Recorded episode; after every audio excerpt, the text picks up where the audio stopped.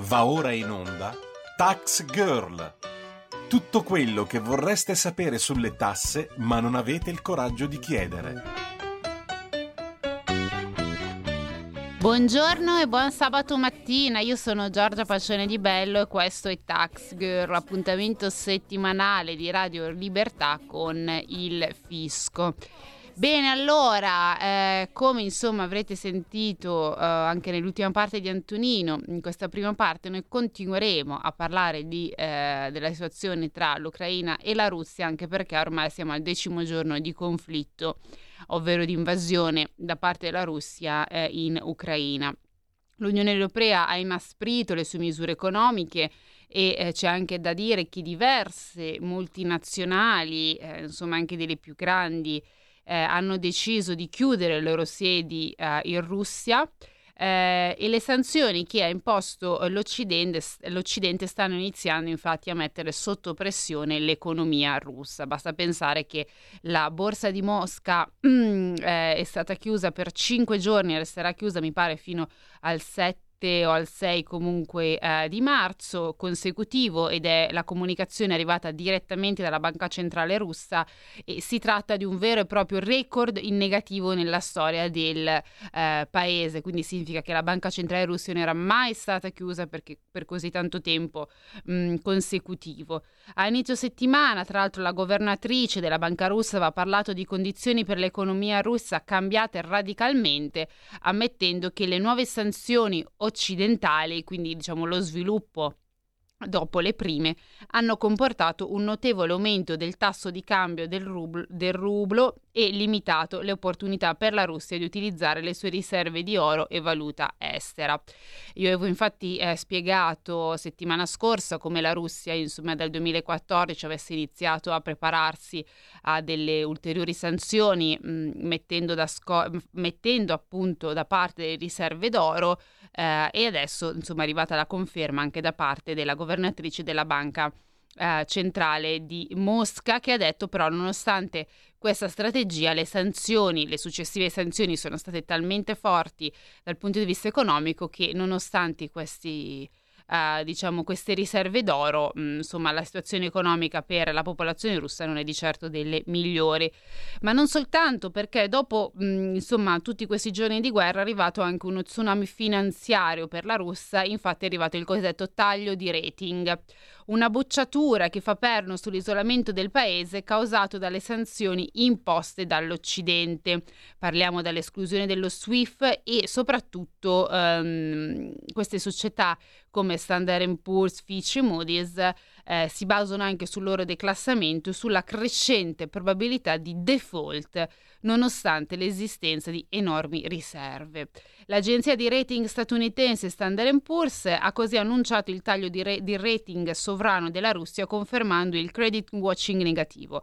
Merito, il merito di credito è stato ridotto per la seconda volta nel giro di qualche giorno ed è passato da BB a CC che indica praticamente una situazione di estrema vulnerabilità del paese.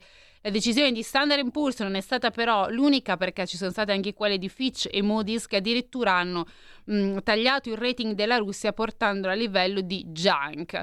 Eh, si usa questo termine per dire che ormai il debito è diventato proprio spazzatura e, entrambi infatti hanno esercitato un taglio portando la valutazione a B3. La gravità delle sanzioni internazionali inoltre rappresenta un enorme shock per i fondamentali di credito della Russia e minaccia la sua volontà di ripagare il debito eh, del governo. Questa è la dichiarazione appunto di Fitch per andare a giustificare il suo declassamento. Moody's invece vede il rischio di una crisi prolungata delle economie del settore finanziario, ovviamente russa, a causa delle sanzioni che limitano l'accesso alle riserve internazionali del paese. Quindi questo per quanto riguarda la Russia. Da noi invece, eh, come vi ho detto, la situazione non è di certo eh, delle migliori perché...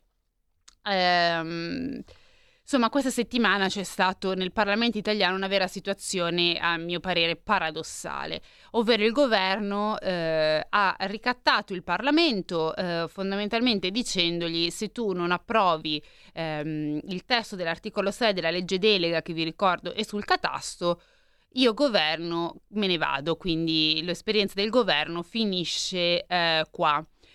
Eh, qual è il problema? I problemi qua sono diversi. In primis che si usa come schermo una guerra, una situazione geopolitica molto delicata per portare avanti, e lo si usa come scudo, e questo è abbastanza riprovevole da parte del governo, per portare avanti determinati obiettivi eh, insomma, di, di, politica economica, comunque di, di riforme eh, fiscali che si devono fare a prescindere da una situazione geopolitica meno drammatica, e dall'altra parte che si impedisce al Parlamento di esercitare il proprio ehm, diritto, insomma, i propri doveri costituzionali.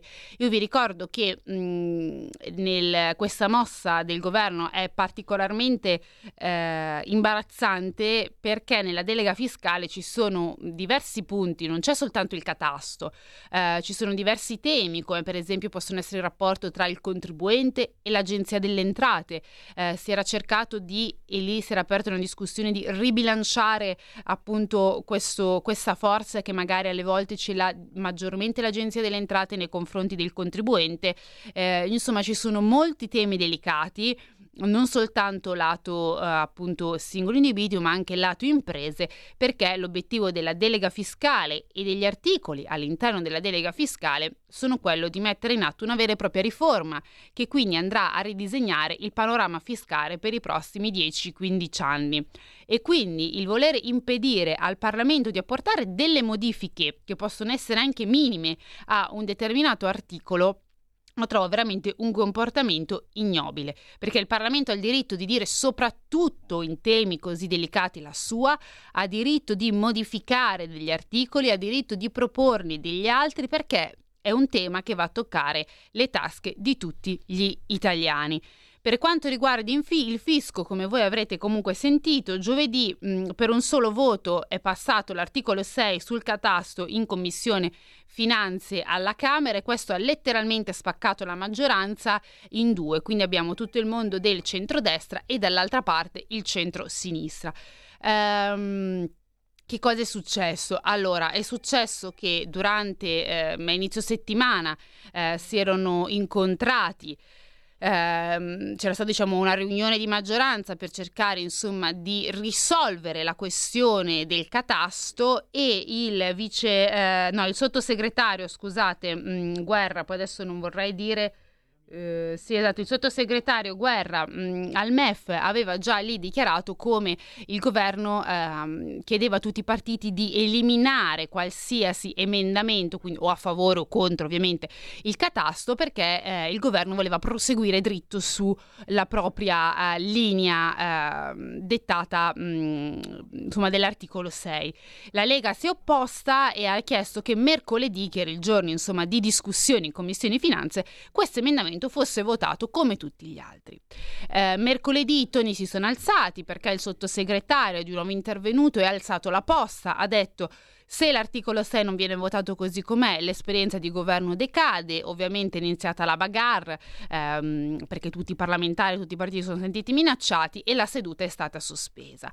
Qui c'è stato l'intervento di Forza Italia che ha cercato di fare un po' da pacere, di mediare, ha chiesto 24 ore di tempo per cercare insieme al centrodestra di ehm, insomma, creare un nuovo eh, emendamento eh, da poi da sottoporre appunto al, eh, al, governo e così è stato. Nella giornata successiva, quindi di giovedì, sono ripresi, eh, insomma il centrodestra ha presentato questo nuovo testo, questo nuovo testo cancellava totalmente l'idea di mappatura del catasto, si focalizzava molto di più su un punto che anche ehm, lo stesso centrodestra centrosinistra, ma anche Draghi aveva sottolineato come veramente importante, cioè si focalizzava sull'andare a cercare le cosiddette case fantasma, quelle che non erano state accatastate in modo corretto, i terreni eh, agricoli che erano classificati in un modo piuttosto che in un altro, quindi in sostanza di fare una mappatura, ma non a 360 gradi, soltanto delle situazioni eh, che al momento appunto erano eh, non corrette. Questo testo non è piaciuto alla parte sinistra, quindi PD, Movimento 5 Stelle, Leu, eccetera, perché appunto non c'era questa mappatura e non c'era questa revisione degli estimi catastali. Ehm, il, sono state interrotte per ben due volte i lavori in Commissione Finanze, ci sono stati due riunioni di maggioranza, il governo per due volte ha rigettato insomma eh, qualsiasi tipo di mediazione che si è cercato di fare e alla fine in sostanza la Lega è uscita fuori da questo uh, compromesso dicendo noi ci abbiamo provato mh, mm, dopo due volte che mh, mm, c'è qualcosa che Ah, ok. Noi intanto andiamo avanti con, con la narrazione, no? Federico che mi faceva un attimo dei gesti. Eh, due volte quindi mh, mm, loro, noi ci tiriamo fuori e eh, richiediamo appunto che venga di nuovo approvato, cioè che venga votato, scusate, il nostro emendamento di tutto il centrodestra, eh, ovvero quello di abolire totalmente, di, di cancellare appunto l'articolo 6. Alla fine si è andata alla conta e per 22 eh, voti ehm, favorevoli alla, uh, alla, cancellazione appunto dell'articolo 6, 23 invece contrari, insomma l'articolo 6 sul catasto è stato approvato in commissione finanze a non poco costo perché ovviamente la maggioranza si è spaccata, questo sta portando dei eh, malumori, eh, c'è chi cerca di sminuirli, eh, ma insomma mh, da parte de- di tutto il mondo di centrodestra che in realtà è stato ricompattato trattato da questa sorta di, eh, di, ostinazione, anche mi viene da dire, da parte del governo di impuntarsi su una sua situazione in un, questo momento e anche di insomma siamo in un momento veramente delicato dal punto di vista geopolitico, impuntarsi sul catasto mi sembra veramente eh, la follia. Ma dopo approfondiremo maggiormente questo tema perché ehm, ovviamente come voi potete capire non c'è solo dietro una semplice mappatura. Mm, come vi ho detto nella seconda parte approfondiremo maggiormente questo tema con insomma una persona, un commercialista che ci potrà dare maggiori spiegazioni, ma adesso io tornerei alla prima parte del mio eh, intervento e tornerei soprattutto a parlare della situazione in Russia e in Ucraina e lo farei con Gian Claudio Torlizzi che è autore del libro Materia Rara oltre che essere fondatore appunto di T-Commodity. Ciao, buongiorno. Buongiorno. Allora, io partirei da un tuo... Um, da una tua recente diciamo, notizia, eh, se così vogliamo dire, che ha riportato eh, in serata di ieri ehm, di una mossa che ha fatto la uh, Casa Bianca.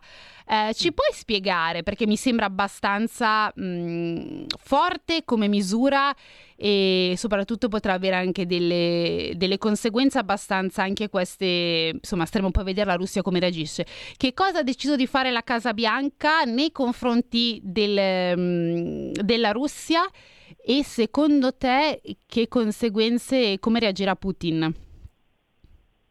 Allora, ehm, ancora non è stato deciso eh, formalmente niente, mm. però ehm, sono uscite delle dichiarazioni, delle indiscrezioni sulle agenzie di stampa internazionali, secondo cui eh, la Casa Bianca starebbe eh, prendendo in considerazione un bando sulle importazioni eh, di petrolio dalla Russia.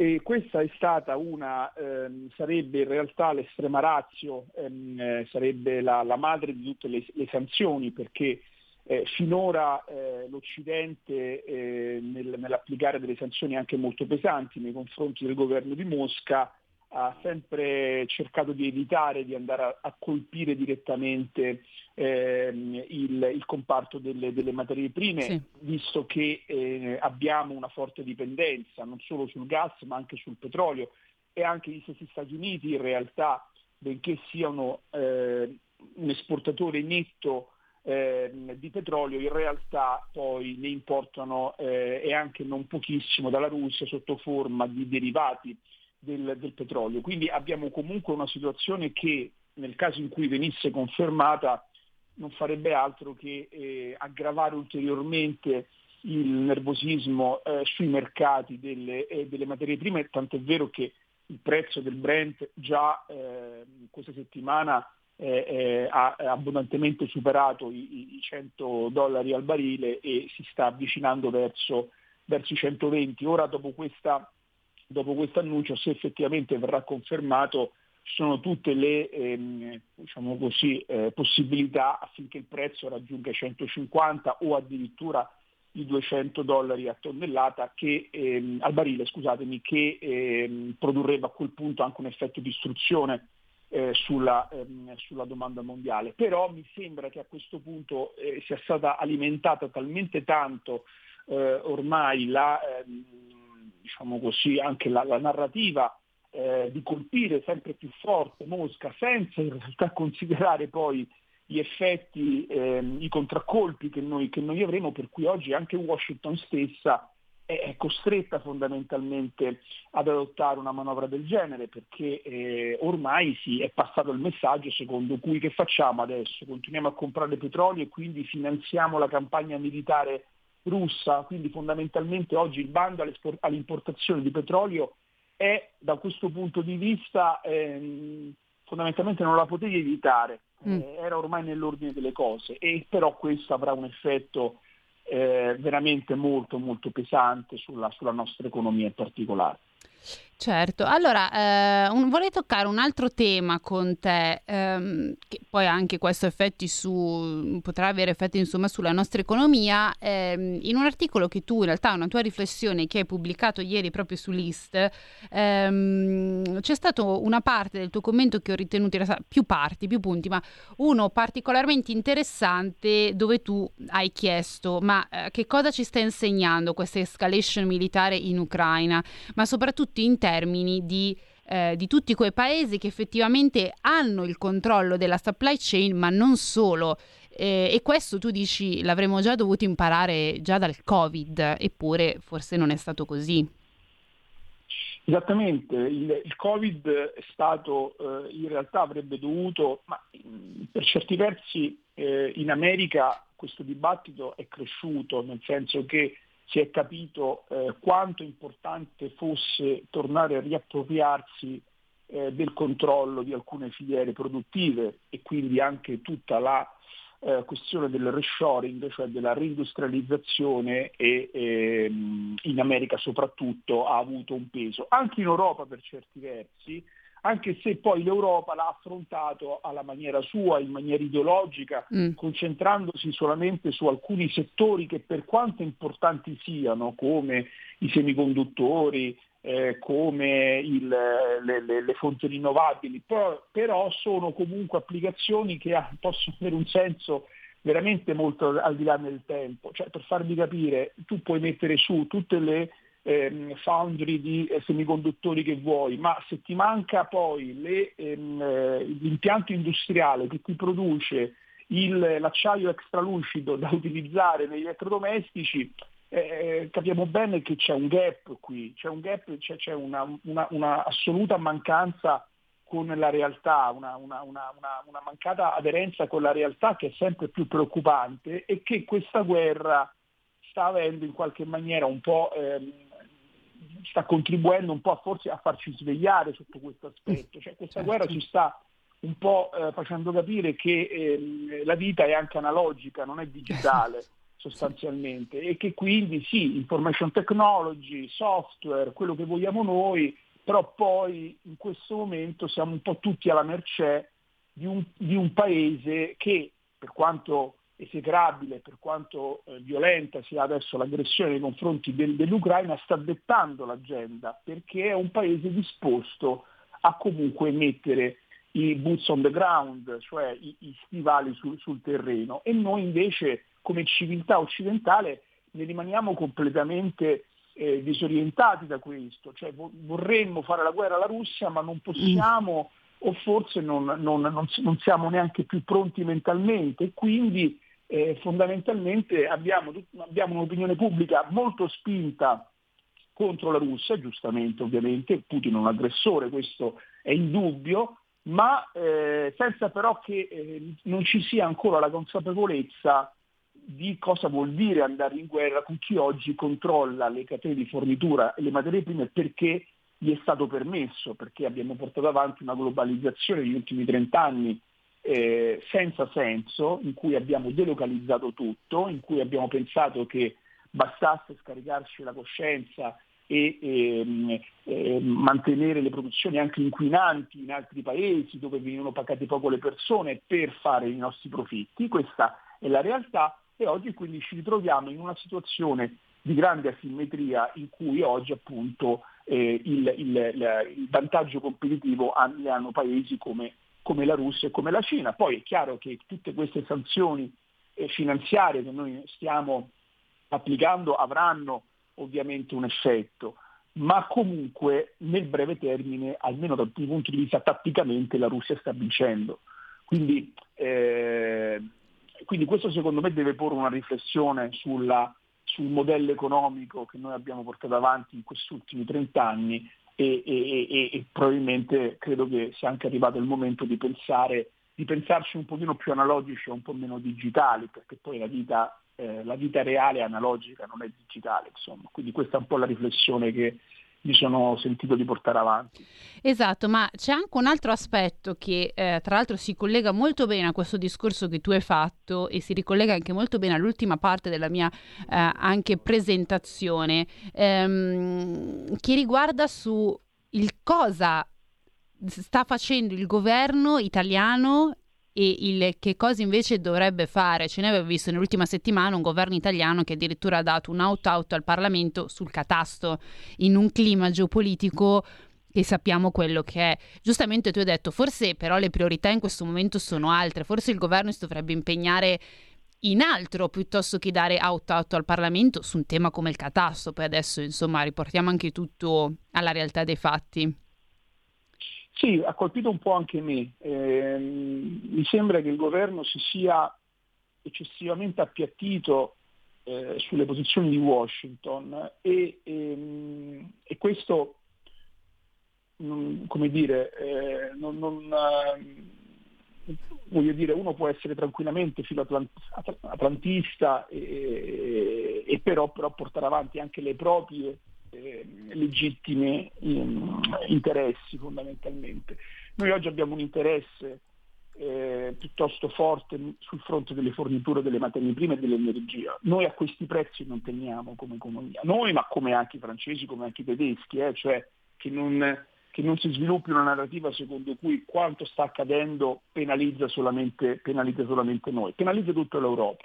Però noi dobbiamo guardare ai nostri interessi. I nostri interessi oggi dicono che questi prezzi a 400 euro a megawattora di energia le nostre aziende non stanno in piedi e se stanno in piedi lo potranno fare solamente tagliando le produzioni, licenziando e alzando i salari e alzando i prezzi e quindi con conseguente poi fiammate inflazionistiche. Questo è oggi lo scenario. Io stavo proprio questa mattina preparando il report per i clienti per lunedì e stavo aggiornando il modello di marginalità delle acciaierie. Oggi le acciaierie italiane sono in marginalità negativa, quindi non stanno, non stanno producendo neanche un euro a tonnellata mm. di utile. Questo discorso, se perdurrà, come sembra che ehm, sia, perché? Perché ormai la cesura con il, il, il sistema russo è profonda ed è irreversibile, cioè da ormai non si torna più indietro. Anche il modo in cui la Russia si sta oggi comportando, un po', un po verso il modello nordcoreano, mm. che taglia i social, eh, banna Facebook, Twitter, quindi un mondo sempre più chiuso fondamentalmente, questo vuol dire che noi dobbiamo scordarci, secondo me, l'industria si deve scordare quel tipo di relazioni commerciali che ci sono state fino adesso. Quindi questo cosa significa però? Significa però un cambio strutturale nei nostri canali di fornitura di materie prime che, e necessitano quindi che l'Italia avvii, se non lo vuole fare attraverso l'Europa o l'Europa non lo vuole fare, che sia l'Italia a portare avanti per il suo interesse un discorso di, di fornitura a, a prezzi calmierati con i tuoi fornitori di energia, perché a questi prezzi di mercato l'industria europea non può ottenere.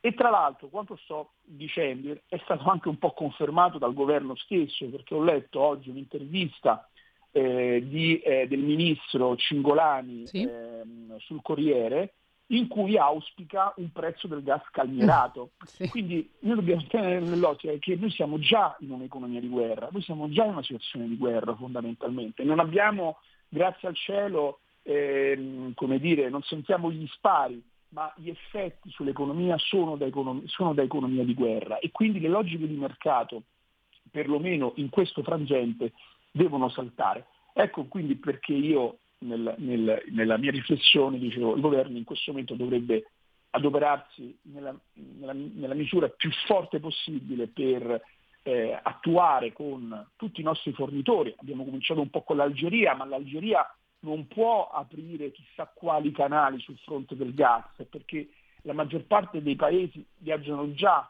a eh, massima capacità produttiva, veniamo da due anni di forte rialzo dei consumi, veniamo da dieci anni di bassi investimenti nel settore delle materie prime. Quindi di questo già ti ricordi, ne parlammo sì. quando ci siamo sentiti la esatto. prima volta. Quindi sì, sì. noi veniamo già da una situazione di grande tensione sul fronte delle materie prime. Quindi pensare che oggi si possano aprire chissà quali canali è, è assolutamente deleitario. Noi, noi, almeno per i prossimi due anni, se decideremo di fare a meno del gas russo, sarà comunque, si tradurrà questo in un forte incremento eh, dei, dei, prezzi e probabilmente in un calo della produzione, cioè dovremo tagliare i consumi nostri. Non, non possiamo andare avanti mantenendo gli stessi livelli produttivi, li dobbiamo ridurre fondamentalmente. Allora, questo nuovo contesto è un contesto bellico, è importante che il governo maturi non aspetti come ha sempre fatto, no? si, esatto, spera. Sì. Io feci, scrissi insieme a Crosetto l'8, l'8 febbraio proprio un articolo sul Sole 24 ore dicendo sulla speranza non può basarsi una politica economica di un paese, cioè quindi sulla speranza che in, in aprile, a maggio i prezzi del gas sarebbero scesi perché ogni anno fa così e quindi questi sono, sono tutti approcci che non sono propri di un governo. Assolutamente. Tra l'altro vorrei ricordare che comunque noi adesso stiamo andando in paesi come Algeria o altri, ma ehm, non è che anche lì ci sia tutta questa stabilità, per cui insomma mh, mm, forse anche la chiave sarebbe quello che sta facendo il governo, ma lo sta facendo in modo tardivo, cioè ovvero fare una propria... Eh, ridisegnare diciamo, la propria struttura economica, eh, cercare di rendersi un po' più autonomi, indipendenti. Il problema è che si è arrivato tardi a questa eh, decisione e ci vorrà tempo eh, che adesso purtroppo non abbiamo. Allora, io non sento più tra l'altro Gian Claudio, non so se è caduta la linea. Senti? Ah, adesso sì, ti Pronto? sento. Sì, ah, adesso okay. ti sento. Allora, eh, io devo, eh, abbiamo finito questo primo blocco, quindi ringrazio e saluto Gian Claudio Torlizzi che poi sicuramente lo rinviteremo qualche altra volta perché come avete visto, insomma, eh, è, ha uno sguardo molto interessante sul tema energetico e non. Vi ricordo che è autore del libro Materia Rara e fondatore di T-Commodity, quindi grazie ancora per essere stato con noi questa mattina. Grazie dell'invito. E noi adesso c'è una breve pausa pubblicitaria e poi ci vediamo per il secondo blocco. Per la tua pubblicità visita il sito radiolibertà.net. Da oggi la tua radio è ascoltabile anche con la televisione in digitale. Sul telecomando della televisione digitale o del tuo ricevitore digitale puoi scegliere se vedere la TV o ascoltare la radio. Risintonizza i canali radio e troverai anche Radio Libertà, canale 252. La tua radio.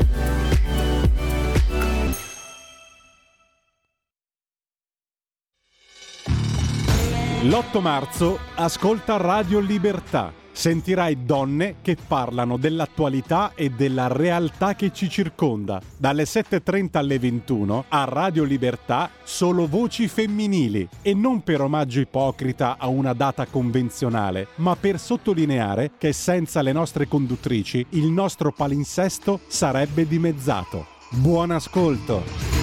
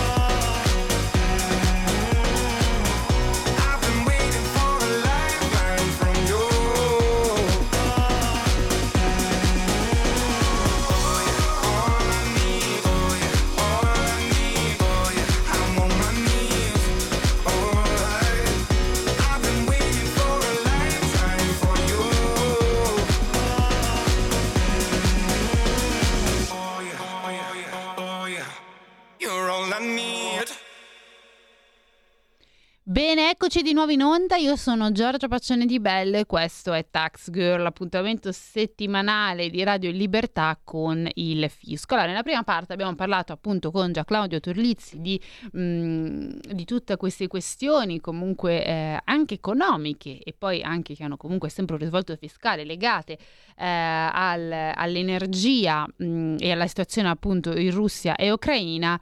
Eh, tra l'altro mi era stato detto che c'era in onda un ascoltatore, chiedo scusa se non siamo riusciti a prendere la linea, ma a farti comunque parlare o intervenire. Se poi vorrei richiamare, insomma, mh, mm, ti ascoltiamo, ma eh, i tempi, insomma, in radio sono anche quelli che sono Dobbiamo un attimo dessereggiarci.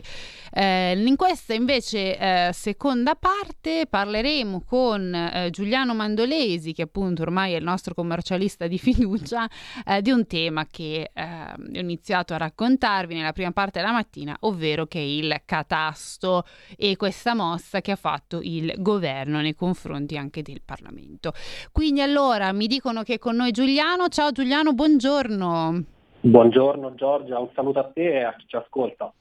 Allora, io ho iniziato già a dire due o tre cosine ai nostri ascoltatori su, eh, insomma, questa epopea, questa soap opera, oserei dire, che il governo ha messo in campo sul tema del catasto e del, eh, della, della, della, delega fiscale ai limiti del, del, paranormale, oso dire. Ma tra l'altro ieri stavamo parlando con te e tu mi hai fatto notare anche una cosa molto interessante, perché mh, nel testo appunto dell'articolo 6, tra i vari comma, eh, mi stavi appunto dicendo che ti preoccupano eh, i tre criteri che sono stati scritti, li chiamo criteri comunque, per stabilire i nuovi valori del catasto. Mm, spieghi meglio, perché a me comunque l'hai già spiegato, però ai nostri ascoltatori che cosa intendi e qual è la tua preoccupazione? Allora, la mia preoccupazione, le mie preoccupazioni sono principalmente due. Mm. Tolta quella oramai chiara a tutti, ovvero la rendita attualizzata sui valori di mercato, in ecco. realtà la delega parla anche di un altro valore ancora che verrà attribuito agli immobili, ovvero il relativo valore patrimoniale. Quindi gli immobili avranno tre valori, la rendita catastale, quella attualmente utilizzata, il valore patrimoniale e questa rendita definita di mercato. Ora, eh, mi preoccupa il fatto appunto che venga attribuito un valore patrimoniale perché questo potrebbe essere il punto di partenza visto che non vedo altri utilizzi di questo valore se non per strutturare eventualmente anche una nuova tipologia di imposizione parallela alternativa all'IMU appunto di tipo patrimoniale. Mm. Mi viene in mente ad esempio la proposta che avevano fatto Orfini e Fratoriani, ovvero quello di tassare mm. appunto i patrimoni sopra 500.000 euro. In questo modo il legislatore avrebbe già il piano predefinito, basta che si fa una bella risura per contribuente diventa molto più facile anche recuperare il relativo gettito. Ovviamente certo. sto parlando di un qualcosa che ad oggi ancora non, uh, non trova assoluta, assoluta, forma, quindi non voglio preoccupare ulteriormente uh, chi ci ascolta. Il principale, la principale preoccupazione è ovviamente la realtà di mercato insomma bisogna per ora focalizzarci su questo. Un'altra però preoccupazione sì. veramente grande che si legge nella delega fiscale e è trattata molto molto poco è ehm, la lettera C del comma 2, che prevede appunto meccanismi di adeguamento periodico sia di questi valori patrimoniali sia appunto delle rendite di mercato. Esatto. Questo mi fa venire in mente una cosa. Di fatto questa imposta o le nuove imposte che verranno generate utilizzando la rendita di mercato possono essere utilizzate a rubinetto dal legislatore, perché mm. ad oggi i meccanismi di adeguamento mica ci hanno detto quali saranno, chi li farà, sulla base di che cosa, quali valori. Quindi il rischio ulteriore è che ad esempio eh, in caso di esigenze del legislatore, in caso di mancanza di gettito per fare determinate cose, i valori di mercato verranno fatti salire sulla base di un meccanismo che ad oggi ancora a noi non è noto e quindi verremo chiamati a pagare da un anno all'altro magari di più. Quindi avremo la rendita di mercato che di fatto oscilla a seconda delle esigenze del, uh, del governo di turno e questo crea ovviamente un'instabilità per i contribuenti che non sanno effettivamente quanto gli costa la gestione di un immobile mm.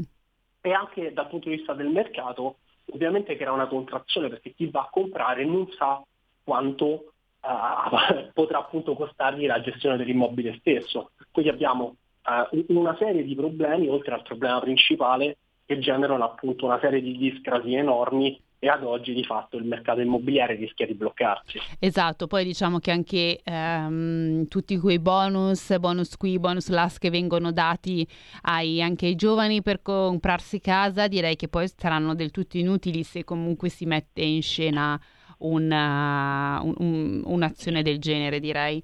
Ma ehm, vorrei tra l'altro segnalarti e chiedere a te un commento anche su un altro aspetto perché ehm, appunto ci saranno i nuovi valori, valori di mercato, eccetera, ma da segnalare come sia nelle grandi città che nelle località turistiche, quindi parliamo soprattutto centro e sud Italia, i valori fiscali sono circa la metà rispetto a quelli di mercato.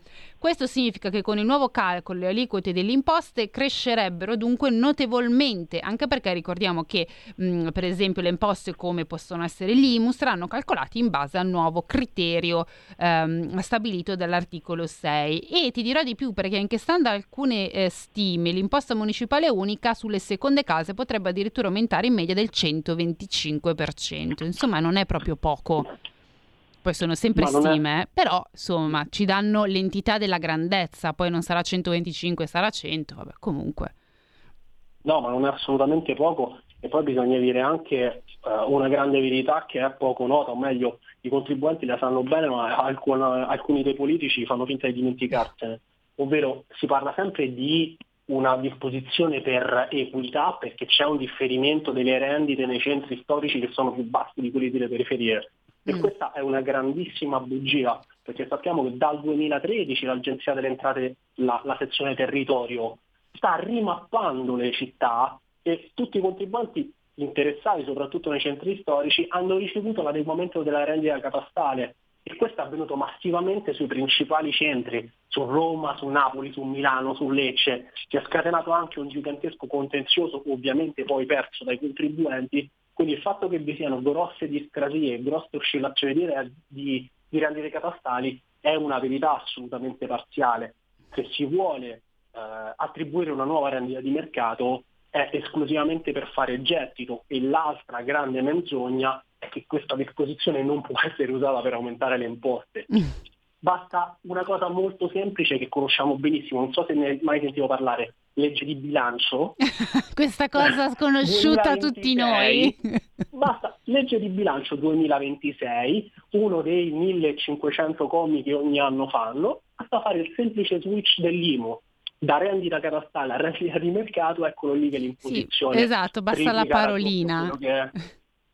No, perché ho letto un articolo molto divertente, non cito la testata, non cito l'intervistato, che appunto abbiamo già capito definiva il fatto che c'era una bugia sul mm. discorso dell'imposizione fiscale però diceva eh, servirebbe un'altra norma eh, ma le norme ne fanno una l'anno di carattere fiscale gigantesca più non so quante nel corso della, dell'annualità di, di, per gli interventi minori ripeto basta la legge di bilancio del 31 dicembre 2025 applicata dal 1 gennaio 2026 e ci siamo, è tutto fatto sale il registro, si abbassano le agevolazioni fiscali, tutto il collegato. Certo. Rischia di aumentare l'imposta di successione, aumenta un po' tutto. E tra l'altro direi che il, l'aumento dell'imposta di successione, se dovesse mai riuscire, è un pallino che alcuni, eh, soprattutto, mm, non dico di, di, del PD, ma so, mi pare comunque di Leu, si era un po' più la fascia, diciamo, un po' più estrema a sinistra, forse Fratoianni, adesso non vorrei dire eh, nomi sbagliati, comunque che ehm, avevano chiesto un aumento anche dell'imposta di successione, ma mi sembra anche lo stesso mm, segretario segretario del, del, PD che avesse chiesto una cosa del genere. Per cui forse eh, diciamo che con questa mossa sono riusciti, riusciranno, perché insomma ancora tutti in divenire, ricordiamo, eh, potrebbero riuscire ad assestare eh, alcuni dei loro obiettivi strategici di lungo periodo che non sono mai riusciti a mettere eh, in, in, atto, quindi una patrimoniale, mh, mm, l'aumento della tassa di successione, che comunque a me fanno anche sempre tutte ridere queste, um, queste cose, perché uh, l'imposizione patrimoniale, io vorrei ricordare che in Italia abbiamo così tante patrimoniali con nomi così tanti diversi, una su tutte l'IMU, ma qui tutti ce lo scordiamo per poi non, non, non stare a parlare degli altri. Poi a un certo punto era stato chiamato contributo di solidarietà perché faceva brutto chiamarlo patrimoniale. Poi dopo si vogliono tassare la, la, la, la aumentare la tassa di successione su patrimoni che tra l'altro sono già tassati perché di default comunque se uno è in Italia tutte le tasse le paga sono già tassate e chi riceve in eredità queste deve addirittura ripagare.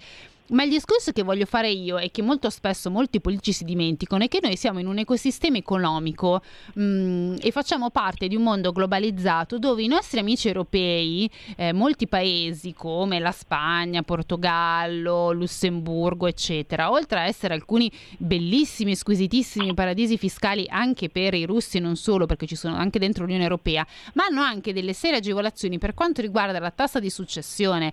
Cioè molto spesso negli anni scorsi erano sono usciti fior fior di articoli mh, mm, dove appunto si diceva guardate che se venite da noi comunque la tassa di successione è molto agevolata e, e si potrebbe anche pagare di meno. Quindi rendere l'Italia con in questo caso l'unica cosa di eh, forse competitività a livello globale buona che abbiamo, mi viene da dire proprio la tassa di successione, alzare e andare a toccare questo in un contesto globale dove mh, la lotta, c'è una lotta quasi a chi offre più sconti fiscali, mi sembra anche poco lungimirante. Ecco, forse eh, quello che non si è riuscito a fare e si continua a non fare è cercare di colpire i grandi evasori fiscali.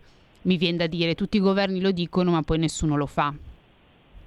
Non Ma sì, guarda, ti devo dire, c'è, c'è, molta propaganda, soprattutto rispetto alle patrimoniali e all'imposta di successione, e dobbiamo dirlo, in realtà si parla sempre di imposte eh, super uh, applicate all'estero, ma l'incidenza che hanno all'estero è esattamente quella italiana, sono imposte esatto. che sul gettito totale hanno un impatto da uh, 0,1%, 2%, quindi vengono applicate marginalmente quelle di successione ovviamente anche di tutti eh, gli altri stati OXE, a livello di patrimoniali noi siamo assolutamente in linea, in media, anzi leggerissimamente sopra gli altri stati OXE, quindi stiamo parlando solamente di eh, appunto propaganda politica in maniera più che pura. Esatto, eh, sì.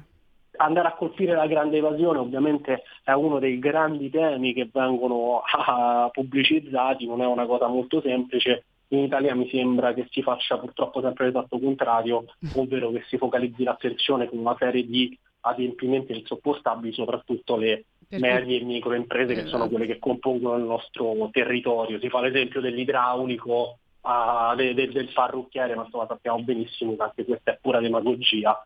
Basta vedere ad esempio le asterovestizioni che fanno incassare un miliardo, a voglia quanti caffè non scontrinati o quante fatture della, di questo fantomatico idraulico che sembra il, il grande problema dell'Italia si devono fare per arrivare a queste cifre. Quindi insomma è tutta propaganda politica, in realtà la realtà è completamente diversa, come dicevi tu. Esatto, mi dicono che c'è un ascoltatore in linea, prendiamolo, prendiamo e ascoltiamo perché non vorrei che fosse insomma l'ascoltatore di prima, non è lui, è un altro mi dicono, va bene. Ciao, chi sei?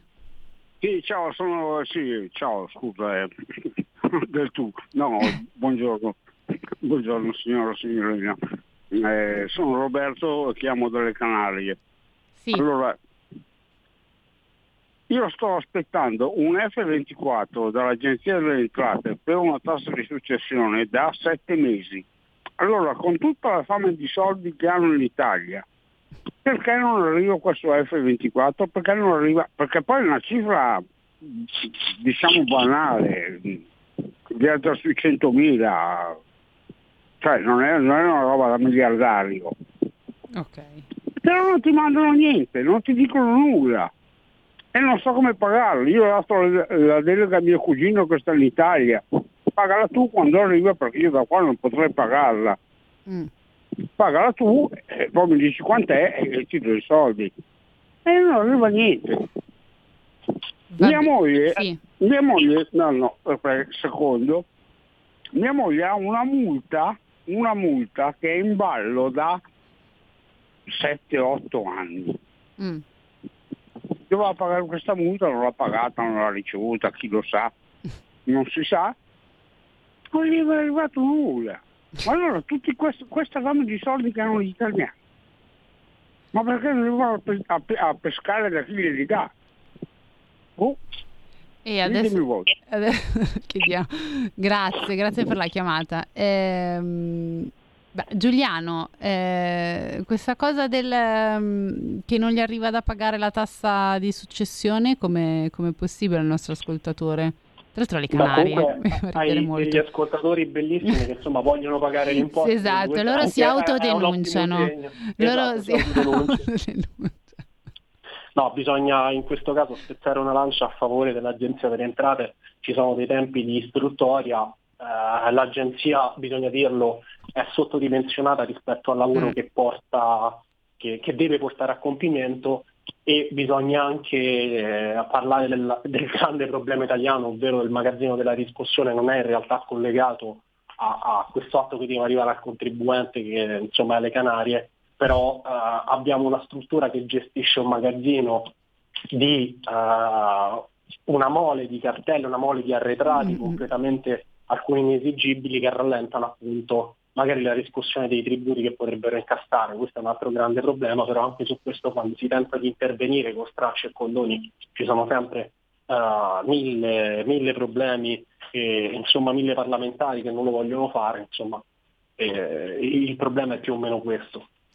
Esatto, volevo un attimo tornare al, um, al punto diciamo sul, sul, catasto perché c'è un altro tema che non abbiamo toccato eh, che può avere delle ripercussioni appunto su questo mh, sull'aumento appunto del valore dell'immobile eccetera che ha un impatto, potrebbe avere, mettiamo in considerazione, un impatto molto forte su determinate agevolazioni che determinate famiglie chiedono, ovvero sto parlando dell'ISEE, perché eh, questo tema l'avevamo già toccato con te anche in qualche puntata fa, proprio sul tema del catasto, anche tu stesso insomma mi avevi spiegato come attenzione a toccare troppo il catasto perché eh, se si vanno ad alzare i livelli, eccetera, poi alla fine molte famiglie rischiano anche di non poter più eh, richiedere determinate agevolazioni che richiedono eh, l'ISE come appunto condizione sine qua non per, mh, mm, per ottenere appunto vari bonus.